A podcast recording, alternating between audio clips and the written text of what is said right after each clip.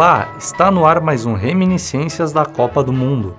Aqui você fica por dentro das conquistas do Brasil nas Copas e o que de mais importante ocorria no país. No programa de hoje receberemos James Pizarro, é, ex-professor universitário, e vamos falar sobre a conquista do Brasil na Copa do Mundo de 1970.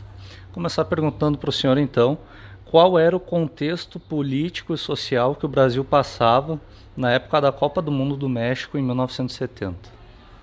Em 1970 nós estávamos na vigência no período áureo da, do regime forte da, da ditadura militar no Brasil.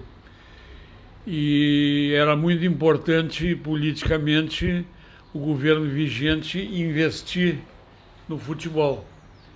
E a Copa do Mundo foi. O, o futebol recebeu um apoio muito grande governamental, e, a meu juízo, razão pela qual a Copa, inclusive a seleção, foi considerada, e inclusive por mim, como a melhor, a melhor seleção que o Brasil já teve.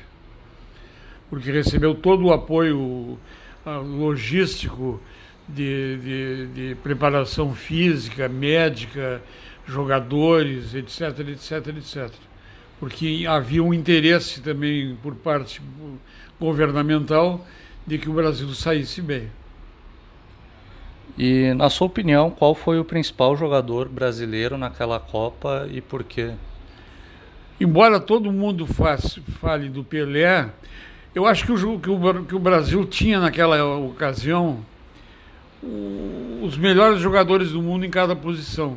O Wilson Piazza, o, o Pelé, o, o Jairzinho, o Furacão da Copa o meu Deus do céu, o são vários. O, Carlos Alberto o Carlos Torres, né? Alberto né? Torres, né, que fez o, o gol, foi considerado o gol mais bonito até hoje de todas as Copas. E era o capitão também. Era o né? capitão do time.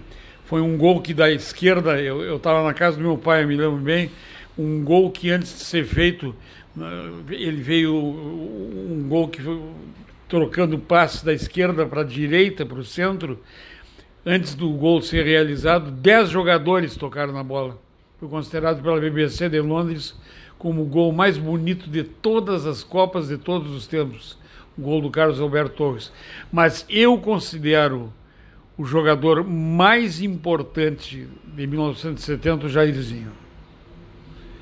O Jairzinho fez dois gols contra a Tchecoslováquia, se não me engano, e nos outros seis jogos, nos outros cinco jogos, jogos além da Tchecoslováquia, ele fez um gol em todos os jogos.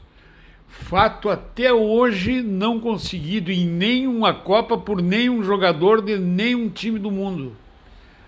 Nenhum atacante conseguiu fazer gol em todos os jogos. Embora nesse ano, 1970, o goleador da Copa tenha sido o, Miller, o Gert Miller, da Alemanha, com 10 gols. O Jairzinho fez 6 gols.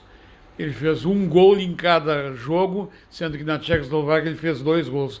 Ele foi o jogador mais importante para mim, não foi o Pelé.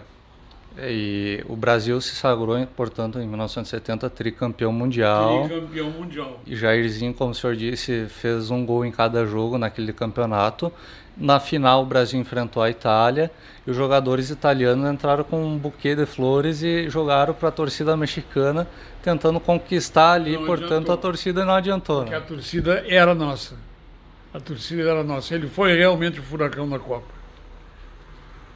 É, o Brasil então que foi tricampeão mundial, ganhou a taça Jules Rimet, que infelizmente é, acabou sendo roubada. Roubada e torrada numa fundição em 1983. Ela foi roubada. Ao melhor estilo da corrupção brasileira. Tem alguma história especial que o senhor lembra sobre aquela Copa do Mundo? Eu lembro de algumas curiosidades a respeito dessa Copa. Foi a primeira vez que que os jogos foram transmitidos coloridos.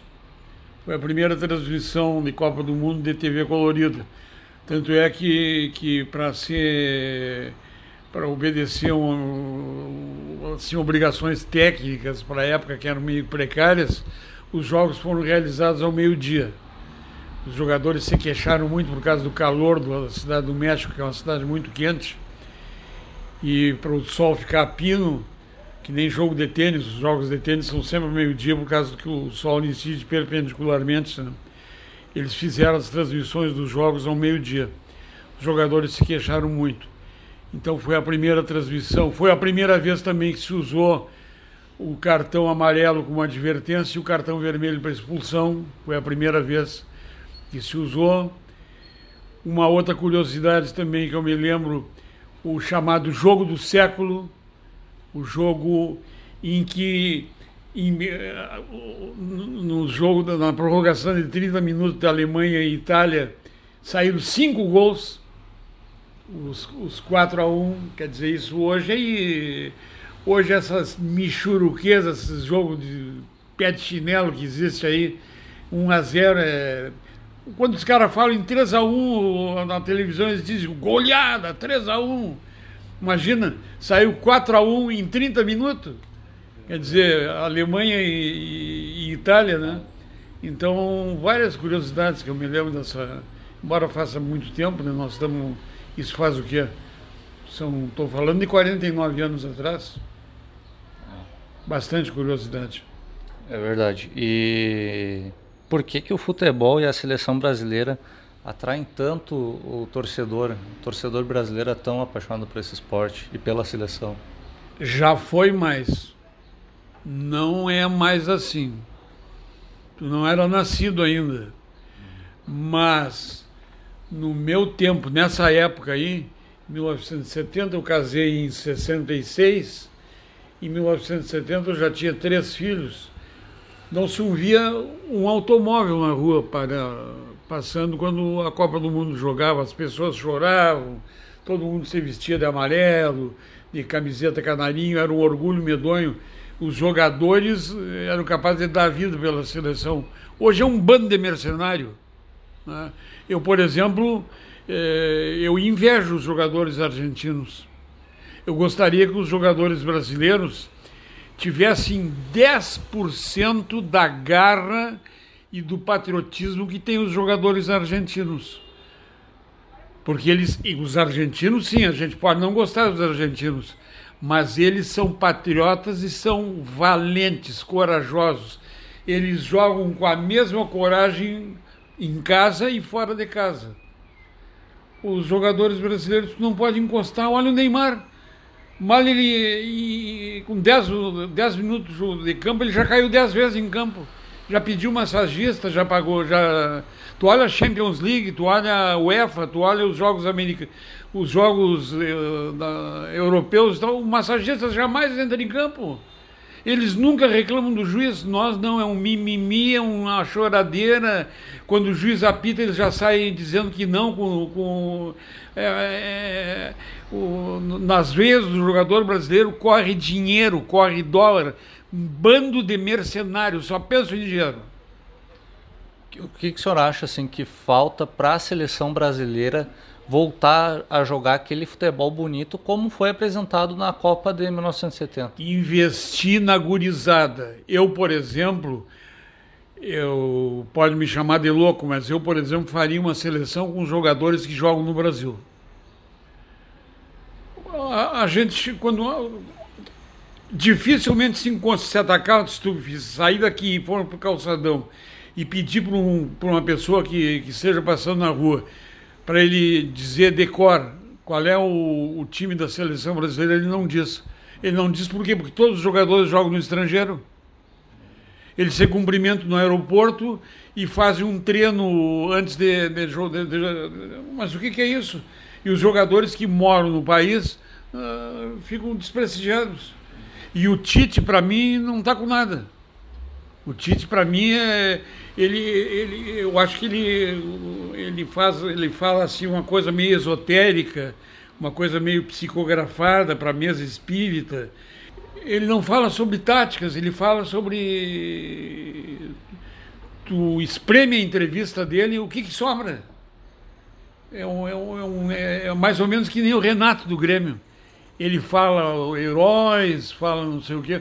Esse Renato Grêmio ele está vivendo do, do, do, do, do, do time que o, que o Roger montou para ele. Agora que o time está se desmontando, ele, ele já, já andou tremendo as, as bases. Então, a seleção brasileira, nós vamos fazer um outro fiasco na próxima Copa do Mundo. E o período é cíclico, o futebol brasileiro está em crise. Depois que inventaram o videotape, o futebol direto, etc e tal, não existe mais ninguém bobo no futebol. Tu vê esses times africanos esses times da, asiático, quer dizer, nós, nós, nós não conseguimos ganhar de uma republiqueta africana, nós não, nós, nós não conseguimos ganhar do Japão, não conseguimos ganhar de um time asiático. Verdade, tem que mudar muita coisa na Mudar a estrutura toda. Essa Marta aí, eu acho que tem lugar na, na, no, no, no, no, ataque do Brasil. Certo. Para terminar, portanto, a nossa entrevista, eu queria perguntar para o senhor se o senhor se lembra se o tricampeonato mundial foi muito festejado aqui nas ruas de Santa Maria? Festejadíssimo, mas era passeata de entupir a Praça da Aldeia Maria e ficou super lotada. Passeatas medonhas, eu mesmo fui para rua. Era, era, uma, uma, era uma época de ouro no Brasil. A inflação, para te ter uma ideia, eu não, eu não vou cogitar dos erros e dos acertos políticos eu não cogito isso porque eu estou muito velho para me meter nisso. É, é, eu, eu cogito do, da contextualização prática disso. Porque na vida o que vale é a prática. Não é a gramática, é a, a prática. O que, que existia na época? Quanto é que era a inflação? 1% ao ano. Então o povo estava contente, era 1% ao ano.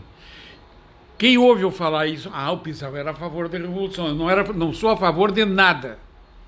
Eu estou dizendo uma coisa prática. A gente ia no mercado e não fazia lista, porque a gente sabia os preços de cor. Porque entrava ano, saía ano, o preço era o mesmo. Agora como é que é? A gente faz pesquisa compra sal no mercado, farinha no outro, carne no outro, etc, etc. Mudou. Então o que interessa é a prática. Na vida mais vale a prática do que a gramática. Não adianta eu fazer discursos lindíssimos e, e depois a prática ser outra. Quando tu tiver 77 anos, tu vai eh, deixar de teoria, tu vai pensar na prática. A prática, o discurso é uma coisa, a prática é outra. Certo. Queria agradecer, portanto, ao senhor James Pizarro pela entrevista.